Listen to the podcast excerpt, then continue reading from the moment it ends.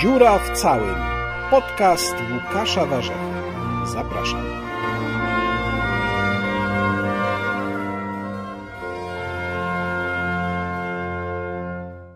Łukasz Warzecha, podcast Dziura w całym. Dzisiaj moim gościem jest profesor Andrzej Nowak, historyk, Uniwersytet Jagielloński. Witam Cię, Andrzeju. Witam serdecznie. Chciałbym zacząć od gratulacji, bo otrzymałeś e, dopiero co nagrodę Akademickiego Klubu Obywatelskiego Kogito. Bardzo serdecznie gratuluję. Bardzo dziękuję. Nie wiem, czy jesteś w stanie policzyć różne swoje nagrody, bo e, jakby ja, ja nie byłem w stanie. Jesteś chyba jednym z najbardziej utytułowanych i najczęściej nagradzanych historyków w Polsce. Nawet bym zaryzykował twierdzenie, że jesteś kimś w rodzaju naukowego celebryty.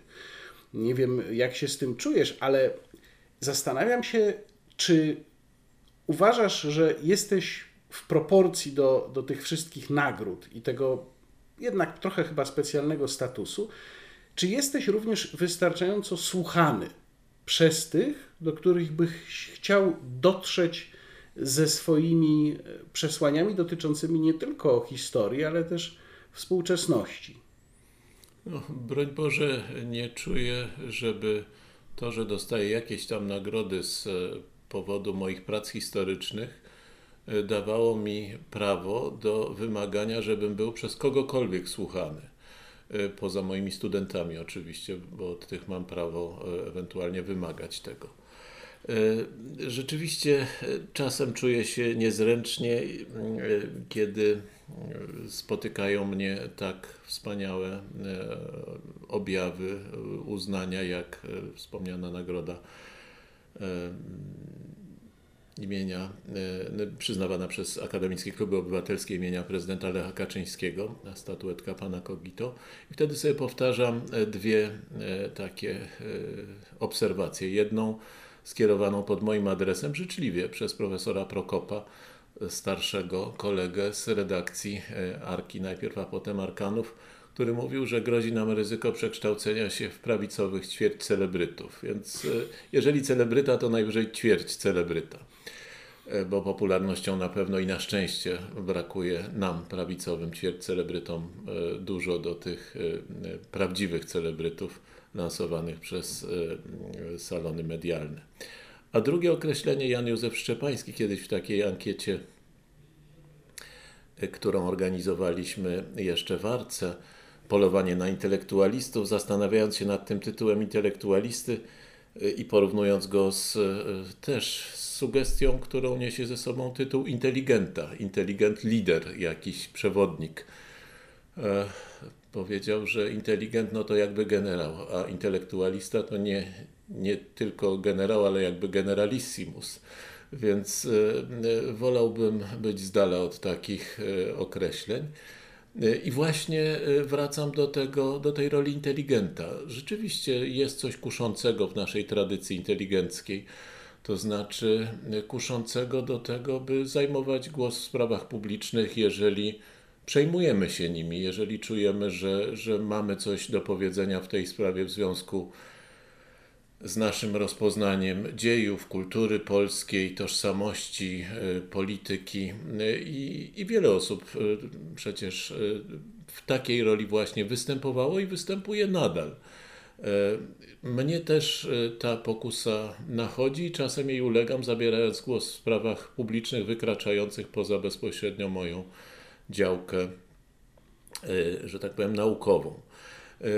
I e, myślę, że jeżeli wypowiadam się w takich właśnie sprawach, to nie w przekonaniu, że wszyscy mają słuchać, czy ma słuchać jakaś określona rzesza duża odbiorców, tylko w przekonaniu, że właśnie wiele osób bierze udział w takiej debacie publicznej. Nie, nie jest to debata, w której jest jeden podmiot, i właśnie najgorzej by było, gdyby jeden podmiot zdominował tę debatę, czy jedno nazwisko, czy jedna grupa.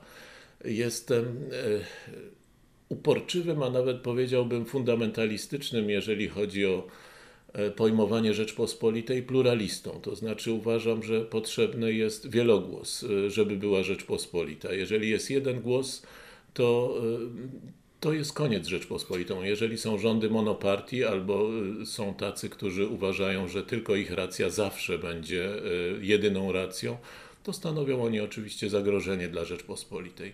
Co, in, co innego dokończę tylko myśl, bo to ważne dla, dla zrozumienia tego pluralizmu, jeśli można tak powiedzieć. Jednocześnie uważam, że w Rzeczpospolitej powinno nas jednoczyć coś. Wspólne rozróżnianie dobra i zła w takim najprostszym, y, ludzkim powiedziałbym rozumieniu, bo jeżeli tego brakuje, to także oczywiście nie ma mowy o Rzeczpospolitej.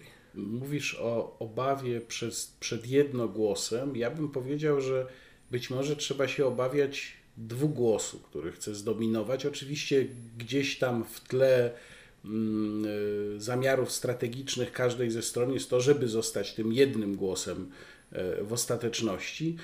A ja absolutnie nie jest to skojarzenie z Twoją działalnością, ale z działalnością wielu właśnie intelektualistów z obu tych y, grup. Mm, mam skojarzenie z piosenką Jacka Kaczmarskiego, dosyć złośliwą, bo on kiedyś wyciągnął um, teksty Daniela Pasenta z czasów stanu wojennego i na tej podstawie napisał taką piosenkę o tym, że czasem trzeba zamienić pióro na pałkę, jak pisał Daniel Pasent.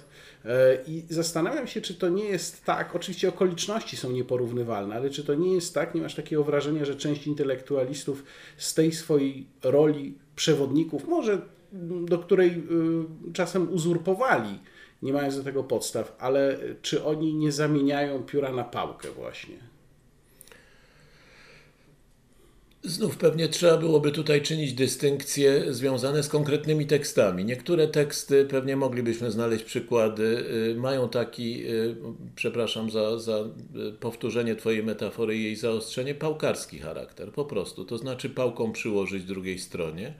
A niektóre przecież są krytyczne, ale nie pałkarskie. I to, jest, to nie jest tak, że każda krytyka wywoływana E, czy, czy formowana, może tak powiedzmy, przez e, przedstawicieli jednego obozu, e, na które rzeczywiście dwa jesteśmy podzieleni od, od dawna, pod adresem drugiego jest krytyką pałkarską, prawda? Krytyką, której nie powinno być, bo, bo jest ostra. Nie, czasem, czasem ostra wymiana zdań jest potrzebna, jeżeli jest oparta na argumentach. Natomiast jeżeli zamiast argumentów pojawiają się wyłącznie argumenty ad personam, e, epitety, obelgi, no to, to oczywiście e, przestaje e, taka wymiana, powiedziałbym, ognia mieć charakter intelektualny, a zamienia się w próbę sił, w próbę sił, w których najważniejsza jest właściwie moc przekaźników medialnych dla tej pałki, którą używamy. No bo mocniej walne, przepraszam za, za taką dosadność określenia, jeżeli nagłośni mniej więcej y, dziennikarskich tub. Y, I mam wrażenie, że niektórzy z nas ulegają, czy pewnie wielu z nas jest narażonych, może ja także, na taką pokusę, żeby właśnie wykorzystać tę siłę medialnych tub, które nas prowokują do tego, walnij mocniej, bo to będzie ciekawsze dla nas, dla mediów, bo, bo na tym polega nasza istota, że chcemy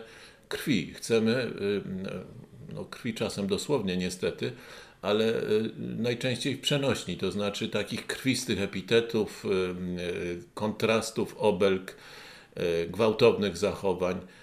I to wydaje mi się ogromnym niebezpieczeństwem na styku argument, rozum, racja, która występuje w, w każdym, może występować w każdym sporze politycznym i e, media masowe, które są nastawione nie na rację, bynajmniej w ogóle nie na rację. Media są dla mnie głównym dzisiaj problemem, nie politycy, tylko media, które żyją właśnie z redukcji wymiany argumentów do e, wymiany ciosów pałką.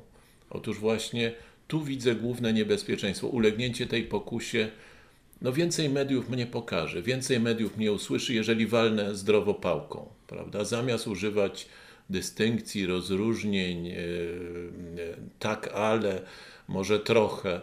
E, I, i tu widzę, tu widzę jakieś, jakieś zjawisko bardzo niepokojące, wcale nie tylko polskie, bo w podobny sposób no dzisiaj widzę, wyglądają media amerykańskie. E, może trochę mniej, bo no śledzę akurat głównie amerykańskie i angielskie, trochę mniej francuskie.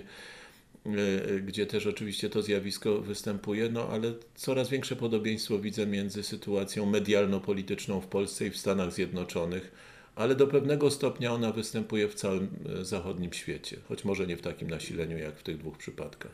Kilka miesięcy temu w Jachrance Jarosław Kaczyński mówił do członków PiS, że najgorsze by było, gdyby zrównywano Prawo i Sprawiedliwość z Platformą i niektórzy odebrali to, nie wiem czy słusznie, czy taka była jego intencja, ale niektórzy odebrali to jako atak prezesa PiS na tak zwanych symetrystów. Ja w ogóle tego określenia nie lubię, bo moim zdaniem ono fałszuje to, czym ta grupa się charakteryzuje. Wolę mówić, no, powiedzmy, o obiektywistach. W każdym razie mówimy o ludziach, którzy chyba odmówili zapisania się do mm, którejś z tych armii i starają się e, wszystkich oceniać tak samo, według oczywiście swoich kryteriów i swoich poglądów. Czy przyglądałeś się temu zjawisku symetryzmu? Jednak będę tego określenia używał, bo ono się przewija w publicystyce. I, i co o nim myślisz? No, sądzę, że e, występują dwa pojęcia symetryzmu formułowane przez obie zwalczające się dzisiaj strony. E, to znaczy y, symetryzm po stronie, nazwijmy ją dla skrótu PO, jest oskarżany bardzo mocno o to, że próbuje szlachetną, niewinną i prześladowaną Platformę Obywatelską zrównywać z siepaczami z PiSu. W PiSie wygląda to chyba odrobinę inaczej, choć oczywiście zasada jest podobna, zasada jest analogiczna, ale wygląda to o tyle inaczej, że jako symetryści postrzegani są ci, którzy próbują e, wskazywać pewne błędy e, w postępowaniu PiSu e, i przykładają do nich tę samą miarę, którą oceniają błędy PO, nie nazywając ich bynajmniej, tych drugich, równoznacznymi czy równie szkodliwymi w skali, jak błędy Prawa i Sprawiedliwości. A więc powiedziałbym tak, że Uważam, że trzeba wskazywać każdy błąd Prawa i Sprawiedliwości, jeżeli się sympatyzuje z tą e, formacją, z jej programem, e, bo właściwie nie chodzi o sympatię do formacji, tylko chodzi o sympatię do, czy, czy współodczuwanie z pewnym programem politycznym, który ona głosi i który na pewno w jakimś stopniu reprezentuje naprawy Rzeczpospolitej, obrony tradycji, e, obrony przed zalewem e, postmodernistycznej politycznej poprawności. Więc jeżeli chciałbym, żeby ten obóz zdobywał uznanie społeczne, to muszę wskazywać jego błędy. Muszę nazywać jego E, niebezpieczne tendencje, jeżeli je dostrzegam. Oczywiście mogę je dostrzegać błędnie, no bo tak jak powiedziałeś, każdy z nas ma swój indywidualny punkt widzenia, swoje własne e, fobie i filie. E, ale skoro używam swojego rozumu i uważam, że, że mam prawo swój głos przedstawiać w debacie publicznej, to powinienem także, sympatyzując z tą partią, a raczej z jej programem, właśnie te błędy nazywać. Ale jednocześnie w żadnym momencie, kiedy ja krytykuję e, poczyniania Prawa i Sprawiedliwości czy poszczególnych jego e, przedstawicieli, nie uważam, żeby można było mówić o równej mierze odpowiedzialności za zepsucie debaty publicznej, za e, wzniecenie nienawiści rzeczywiście, która rozrosła się do, do powiedziałbym, poziomu zjawiska dominującego dzisiaj w debacie publicznej nie, uważam, że tu winy nie są rozłożone równo. Dlatego określenie symetryzm y, wydaje mi się tutaj niezupełnie właściwe. Powiedziałbym odrobina krytycyzmu, krytycyzmu skierowanego we własną stronę. Y, to jest na pewno potrzebne. Natomiast symetryzm jako zasada, że prawda leży po środku, jest absurdalny, bo prawda bardzo rzadko leży po środku. Prawda leży tam, gdzie leży. Tak Otóż tak to. powiedzieć. E, cały czas powtarza się tutaj kwestia, w naszej rozmowie, kwestia podziału. Zastanawiam się, czy ten podział Twoim zdaniem jest już tak głęboki, że on zagraża jakimś fundamentom wspólnoty, czy, czy może my przesadzamy, bo żyjemy wszyscy w jakiejś bańce, ja też żyję w jakiejś bańce Ciebie nie ma na Twitterze. Ja jestem na Twitterze, który jest już w ogóle jakimś bardzo specyficznym miejscem. Czasem można być może odnieść wrażenie, że e, wszystko to, co nas otacza właśnie w tej bańce, to jest tak naprawdę cała Polska, a nie jest. I są tacy, którzy twierdzą, że a, przesadzamy, nie ma się czego bać, to tam napra tak naprawdę to wcale tak źle nie wygląda. Ja myślę, że z jednej strony poziom nienawiści i ostrości podziału e, politycznego, e, kulturowego, cywilizacyjnego wewnątrz polskiej wspólnoty bywał większy. Myślę w okresie międzywojennym, jak czytam stenogramy Sejmu, jak czytam mm, prasę i publicystykę z tamtego okresu, to wzajemna nienawiść obozu sanacji y, i jego przeciwników, czy to z Narodowej Demokracji, czy to z y, centrolewu, no myślę, że nie była mniejsza, a raczej powiedziałbym była wielokrotnie większa, bardziej brutalna niż dzisiaj. Publicystyka potrafiła być nieprawdopodobnie napastliwa i brutalna. tak, przykład. tak, także no, tu się zmieniło na pewno na lepsze powiedziałbym. Nawet mówiąc to dzisiaj, czyli w końcu stycznia 2019 e, roku e, jestem gotów podtrzymać tę ocenę. Czy jeśli cofnęlibyśmy się do wymiany ciosów, publicystycznych z arcybogatej publicystyki czasu Sejmu czteroletniego, czyli z końca wieku XVIII. Ale jednocześnie to zjawisko, o którym mówisz, dzisiaj jest w pewnym sensie bardziej niebezpieczne e, ze względów technologicznych. Wtedy ludzie, e, niezależnie od tego, z którego byli obozu, podziału, żyli we wspólnej mniej więcej przestrzeni e, tej rzeczywistości medialnej, tej, która zapośrednicza obraz rzeczywistości przez, y, przez pryzmat rozmaitych tam y, prawda, poglądów, dziennikarskich relacji itd. Tak y, od kilku czy kilkunastu lat możliwości technologiczne sprawiły, że zanikła, zanikła sfera wspólna. Przypomnę, dawniej oglądaliśmy jedną telewizję, Oczywiście nie była to telewizja zawsze e, naszych marzeń, tak bym powiedział, najdelikatniej, e, pełna propagandy w czasach PRL-owskich, e, ale był pewien wspólny punkt odniesienia. Jeden teatr telewizji, o którym się dyskutowało, dziennikarze, których się krytykowało. Nie ma powrotu do tamtej rzeczywistości, co jest i dobre, ale i złe jednocześnie. E, ponieważ dzisiaj żyjemy w tak doskonale zamkniętych bańkach informacyjnych, że o tej drugiej stronie dowiadujemy się wyłącznie, ale to wyłącznie z mediów, które ją karykaturują, karykaturują, które przedstawiają ją w sposób demoniczny. E, I możemy w związku z tym zamknąć się w kręgu wyobrażeń zupełnie schizofrenicznych, to znaczy jakby polski mózg został przecięty na, na dwie połowy i jedna połowa y, no, ma zupełnie absurdalne wyobrażenie na temat drugiej y, połowy, bo zapośredniczone wyłącznie przez obraz wytworzony w swojej połowie.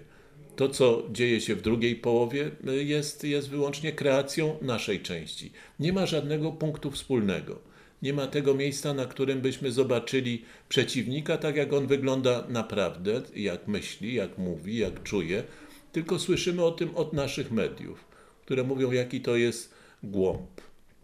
Przypominają się te badania y, doktora Bilewicza, o których tak ostatnio było głośno, gdzie była mowa o dehumanizacji tej drugiej strony i bardzo ciekawy mechanizm, który tam był pokazany, że dehumanizacja przez jedną stronę opierała się na przekonaniu, że to ta druga strona nas dehumanizuje, tak. więc my w odwecie będziemy dehumanizować ją.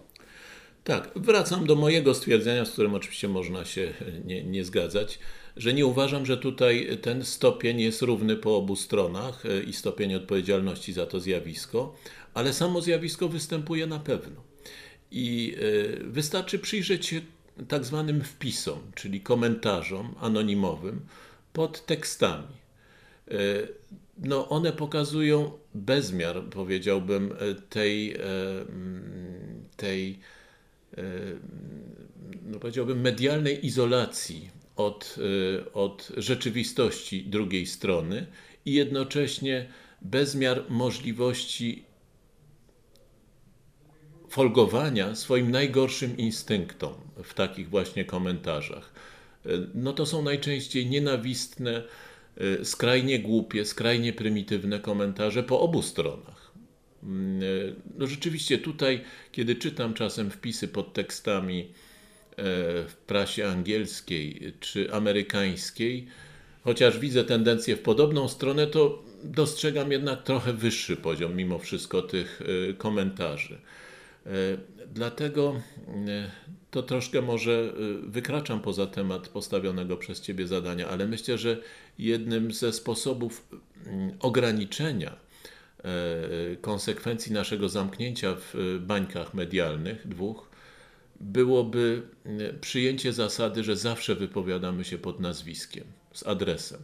Zawsze, bo no, nie znoszę w ogóle zwracać uwagi na, na ludzi, którzy nie mają odwagi podpisać się z imienia i nazwiska, kiedy wylewają z siebie rynsztok. No tylko problem polega na tym, że w wielu przypadkach ci ludzie wypowiadają się już pod imieniem i nazwiskiem, a to kompletnie nie zmienia poziomu ich wpisów. Dopiero co w internecie krążyło, krążyły zrzuty ekranu z komentarzami dotyczącymi informacji, że Kornel Morawiecki miał poważne problemy ze zdrowiem. Mhm. I połowa tych komentarzy, oczywiście to był jakiś tam wycinek tylko, ale połowa tych komentarzy to były niestety komentarze pisane pod imieniem i nazwiskiem i były absolutnie rynsztokowe. No, być może to oczywiście o czym, e, co przypomniałeś, no, budzi tylko grozę, bo była w tym moja nadzieja, była i wciąż mimo wszystko jest, że, że występowanie pod nazwiskiem odrobinę przynajmniej krępuje no bo jeśli ja się podpiszę Andrzej Nowak, akurat to jest najpopularniejsza zbitka imienia i nazwiska, to mogę być do pewnego stopnia anonimowy, chociaż podaję prawdziwe imię i nazwisko. Ale jeżeli naprawdę wiadomo, że jestem Andrzej Nowak, zamieszkały tu i tu, związany z tym i tym miejscem pracy, to może byłoby to o włos trudniejsze, wierzę, prawda? Jeżeli każdy byłby w ten sposób gotów się zidentyfikować, zabierając głos w debacie publicznej. Może byłoby o włos trudniejsze formułowanie często nikczemnych, po prostu nikczemnych opinii y, odczłowieczających y, drugich, y, prawda, drugiego człowieka.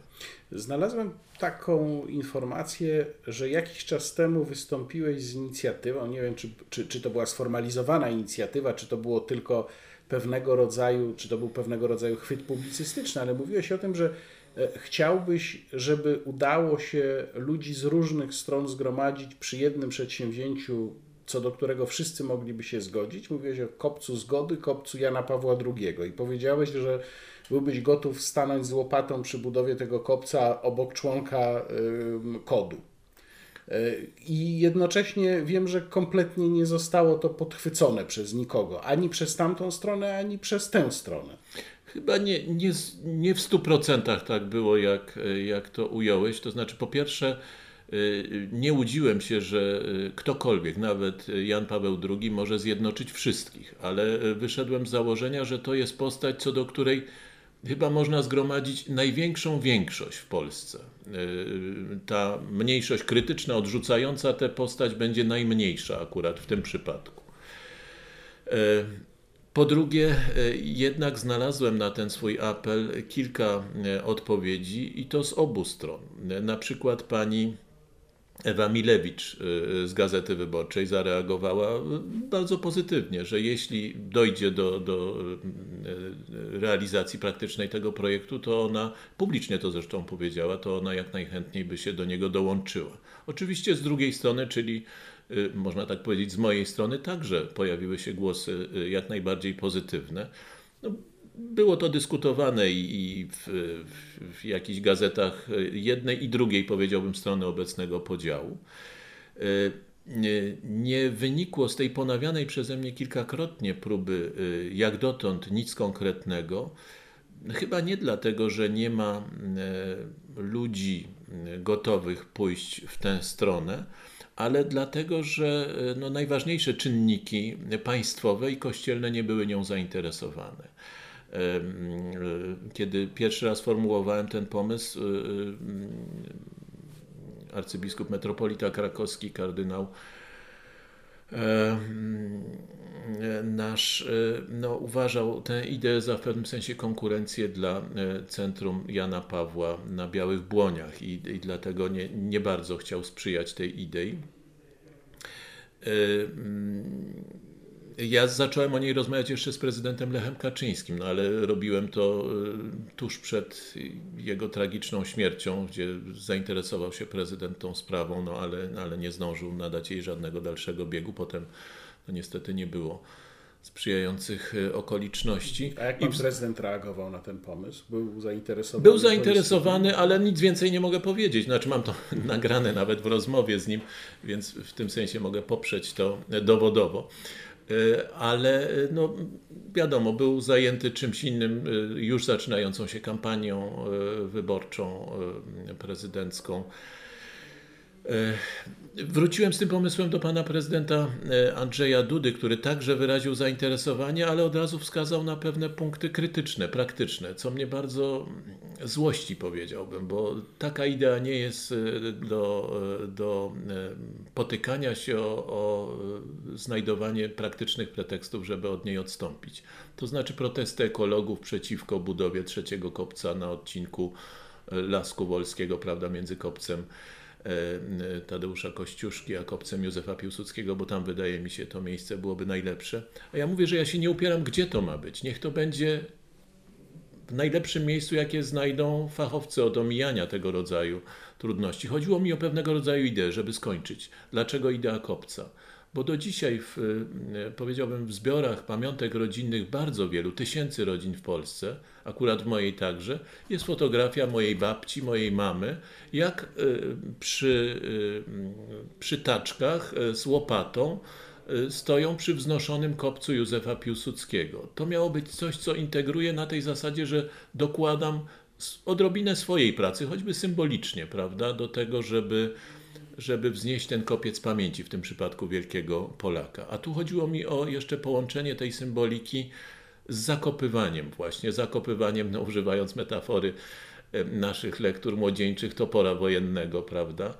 E, e, jak to Indianie czynili, albo zakopywaniem złych emocji, prawda? No, spotkajmy się w, w, w dziele, które może nam przypomnieć, że kiedyś byliśmy niemal całością, niemal wspólnotą. I to był rok 79, pierwsza pielgrzymka Jana Pawła, e, której akurat 40. rocznicę będziemy obchodzili. No za, za rok będziemy obchodzili, powinniśmy obchodzić stulecie urodzin Jana Pawła. Wydaje mi się, że warto jednak wrócić do, tej, do tego pomysłu. Jak ktoś ma lepszy, ja cały czas podkreślam, jak ktoś ma lepszy, to ja całym sercem przyłączę się do lepszego pomysłu.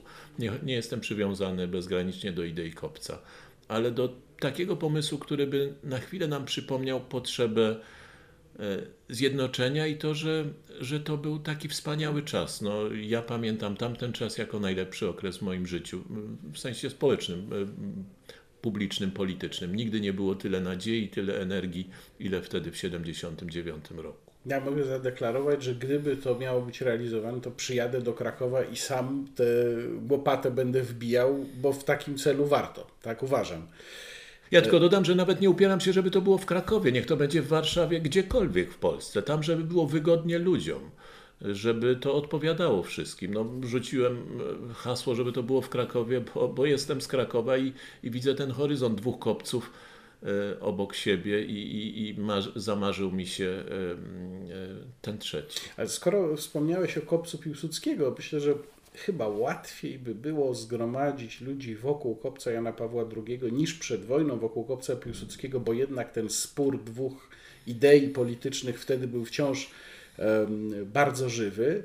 A czy dzisiaj, patrząc oczywiście głównie na, umownie mówiąc, prawą stronę, bo moim zdaniem PiS się odwołuje jednak do idei PPS-owskiej bardziej, e, Piłsudczykowskiej, PPS-owskiej. Zgadzam się. Czy uważasz, że tutaj jest e, E, nadal spór pomiędzy dwiema trumnami, może, może już, tak jak powiedział Giedroś, może już e, unowocześniony, może już trochę inaczej wyglądający, ale że po tej stronie wciąż e, właśnie ta idea piłsudczykowska się spiera z ideą endecką. Widzisz taki spór?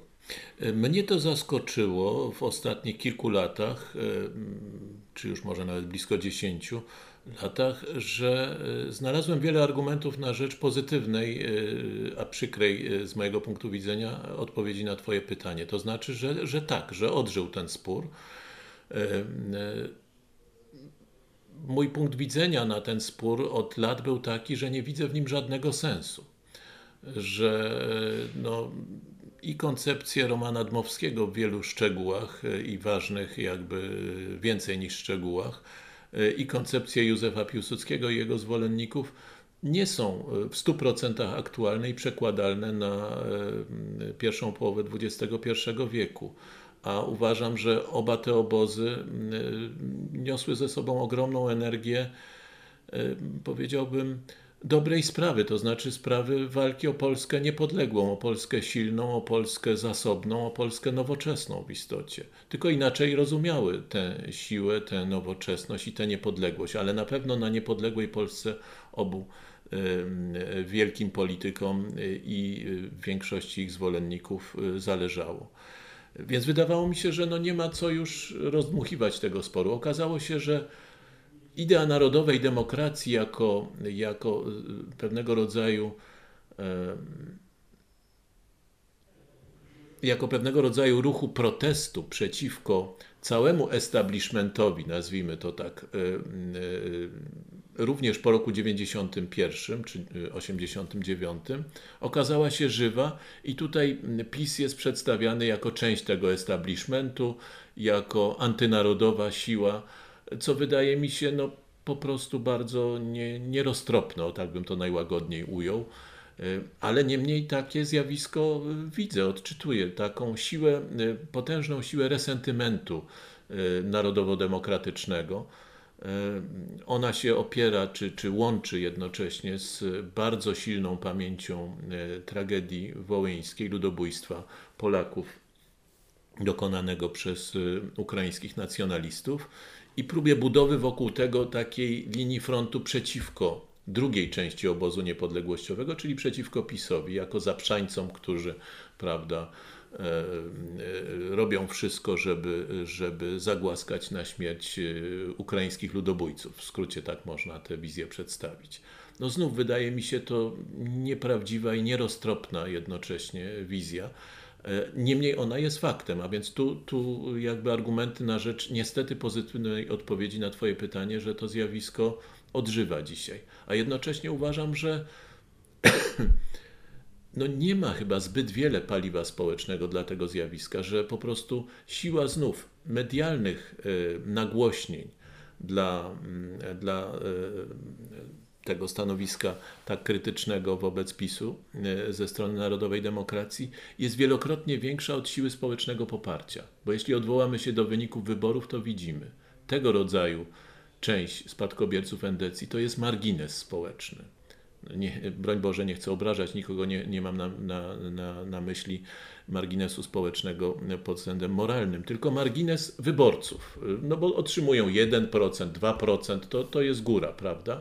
I proponuje się tego trzymać. Jeżeli macie 1%, 2%, to zasługujecie na tyle wysłuchania w naszej wspólnocie. Jest taka zasada, którą zawsze powtarzam, związana z, y, z Rzeczpospolitą.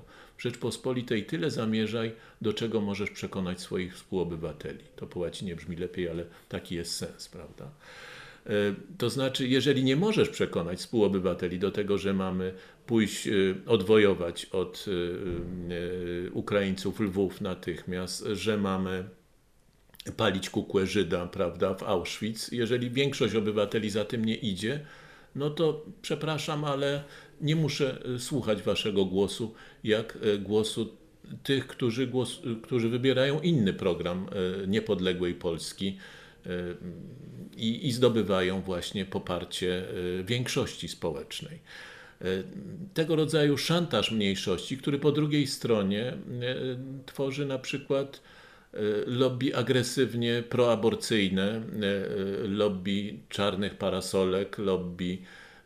Znów nie porównuję moralnie tych dwóch mniejszości, ale sposób działania jest ten sam. To znaczy, frakcja, która cieszy się bardzo niewielkim w istocie poparciem społecznym na poziomie 1, 2, 3% wyborców, stara się zaszantażować większościową partię swojej strony, że tak powiem, żeby ta poszła za tymi radykalnymi hasłami. I to wydaje mi się strasznie niedobre, niebezpieczne e, i dlatego no, zawsze wtedy odpowiadam: wygrajcie w wyborach ze swoimi hasłami stańcie pod nimi tylko, prawda? To samo adresuję pod, y, w kierunku na przykład Marka Jurka, którego bardzo szanuję za integralność poglądów, ale którego konsekwentne, złośliwe ataki pod adresem PiSu uważam za skrajnie nieuczciwe, bo proponuję Markowi Jurkowi, niech wygra wybory, albo niech zdobędzie większość w wyborach pod swoimi hasłami. Jak wygra, wtedy będzie miał prawo wymagać od obywateli, żeby go słuchali. Ale na razie ma za sobą 1 czy 2% poparcia społecznego. Andrzej, jak oceniasz y, politykę historyczną, y, którą prowadzi rząd od 2015 roku? Pojawiały się opinie, ja prawdę mówiąc też się nad tym zastanawiam, y, czy nie jest to zbyt nachalne? Czy na przykład wprzęgnięcie kwestii żołnierzy wyklętych w ten państwowy tryb upamiętniania nie spowoduje reakcji w drugą stronę? Że młodsze pokolenie stwierdzi, no to jest już tak zinstytucjonalizowane, nudne, nie ma w tym nic fajnego. Kiedyś tak było, jak to było bardzo spontaniczne. Dziś już nie jest, więc może trzeba by to inaczej rozgrywać.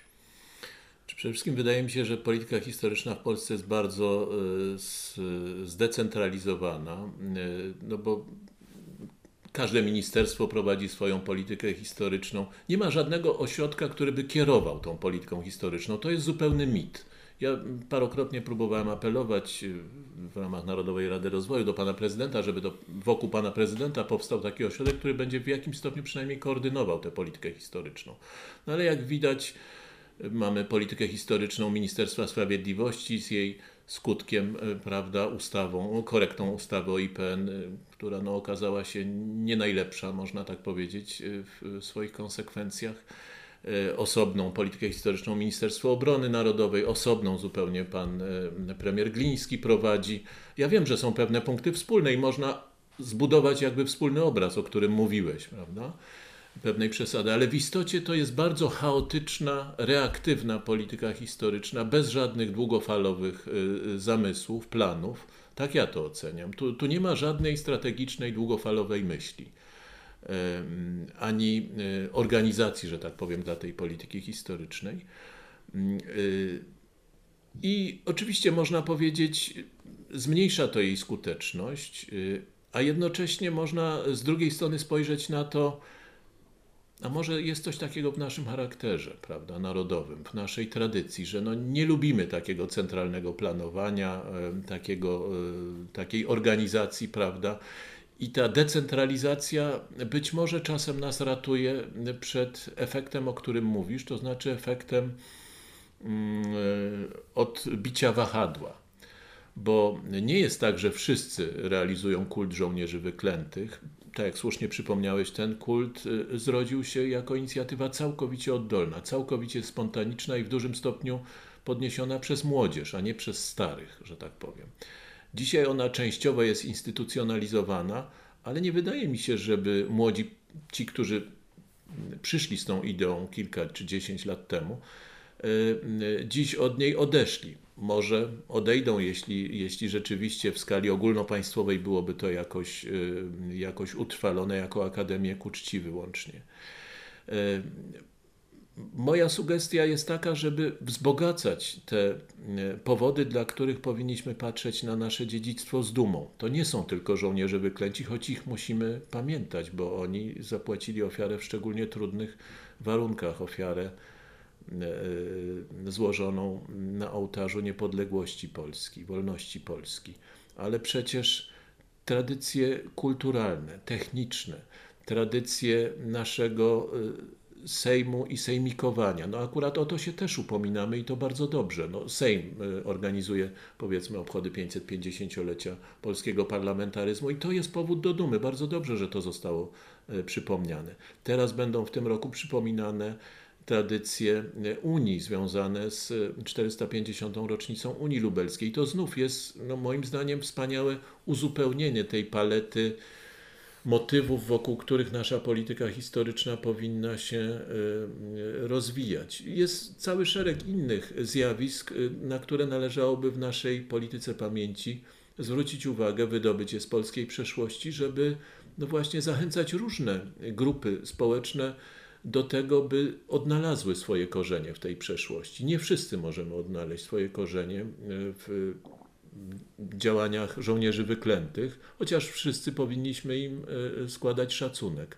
Ale właśnie trzeba ułatwić to odnalezienie się w polskiej tożsamości, w polskiej przeszłości, możliwie jak najszerszej grupie dzisiejszych obywateli Polski przez pokazywanie wzorów różnego rodzaju działalności, której jedynym wspólnym mianownikiem była Polska, patriotyzm polski, który mógł się wyrażać i zbrojnie, i niezbrojnie, i, i intelektualnie, i przy pomocy ofiary z życia, y, a czasem łącznie, prawda? Więc y, tak bym widział y, jakieś planowanie polityki historycznej, właśnie, żeby ona była centralnie rzeczywiście zaplanowana, rozłożona na głosy, bardzo różne głosy, tak właśnie, żeby nie wywołać efektu, o którym mówisz, to znaczy zmęczenia redukcją polskiej pamięci do jednego czy dwóch wątków, e, nie zawsze łatwo przekładalnych na dzisiejsze doświadczenie. Sprawa, o którą muszę Cię zapytać, jest bardzo bieżąca i ważna, czyli Twój list zainicjowany przez, przez Ciebie, a podpisany przez kilkudziesięciu naukowców, list w sprawie nowej ustawy o szkolnictwie wyższym, bardzo krytyczny wobec tej ustawy i wielokrotnie powtarzane przez Ciebie stanowisko krytyczne, a jednocześnie zawierające obawę, że może dojść do poważnych szkód w polskiej humanistyce. Nawet w wywiadzie y, dla portalu w Polityce powiedziałeś, że nie chciałbyś, żeby Jarosław Kaczyński był tym politykiem, który przejdzie do historii jako ten, który się zgodził na, na zniszczenie polskiej humanistyki. Czy to naprawdę aż tak źle Twoim zdaniem wygląda? Czy yy, nie widzisz żadnych racji w tym, co wicepremier Gowin próbuje zrobić z uniwersytetem? Widzę rację i widzę dobrą wolę, z całą pewnością, bo no, racje są takie, że mnóstwo zjawisk patologicznych w polskim życiu akademickim występowało, po części odziedziczonych z PRL-u. E, I rozumiem, że intencją ustawy było usuwanie tych patologii, nadużyć prawda, przy tworzeniu pseudonauki, zwłaszcza e, te nadużycia występują w humanistyce, nie ma co udawać, prawda? Bo no, trochę trudniej jest e, udawać pseudonaukę w matematyce, prawdopodobnie, tak zakładam. E, a więc rozumiem, że taka była intencja tej ustawy, ale strona, w którą poszła tę ustawę, moim zdaniem jest doskonale przeciwskuteczna nie zrobi nic dobrego. Nie oceniam intencji. Intencje, powtarzam, moim zdaniem są dobre. Nie, nie zarzucam żadnych złych intencji twórcom tej ustawy czy ekspertom, którzy ją wspierali, ale inaczej odczytuję możliwe konsekwencje tej ustawy. I już to można zobaczyć. No, została opublikowana lista wydawnictw, pierwszy raz prowadzona lista wydawnictw, ustalona w ministerstwie przy pomocy ekspertów Y, I tylko w tych wydawnictwach publikowane książki naukowe przez polskich uczonych będą otrzymywały punkty, tak zwane punkty potrzebne dla oceny zarówno indywidualnej tych uczonych, jak i jednostek akademickich, instytutów czy uniwersytetów. Więc to jest ważne i dla osób, i dla instytucji.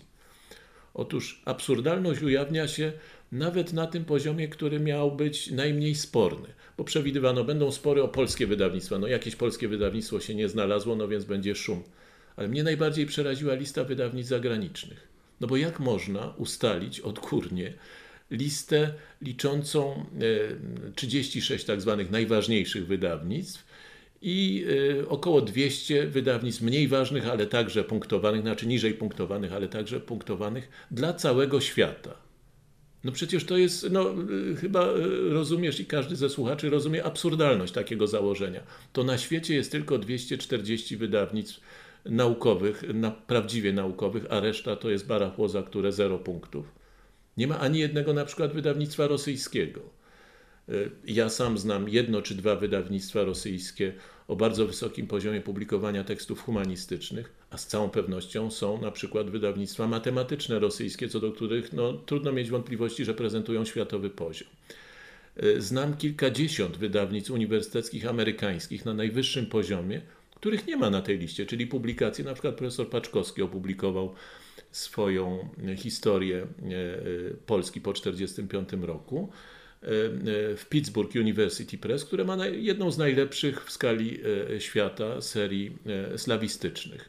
No, otrzymałby profesor Paczkowski 0 punktów za tę publikację, ponieważ nie ma akurat tego wydawnictwa na liście ministerialnej. Ale to jest tylko przykład, no bo takich wydawnictw jest oczywiście setki.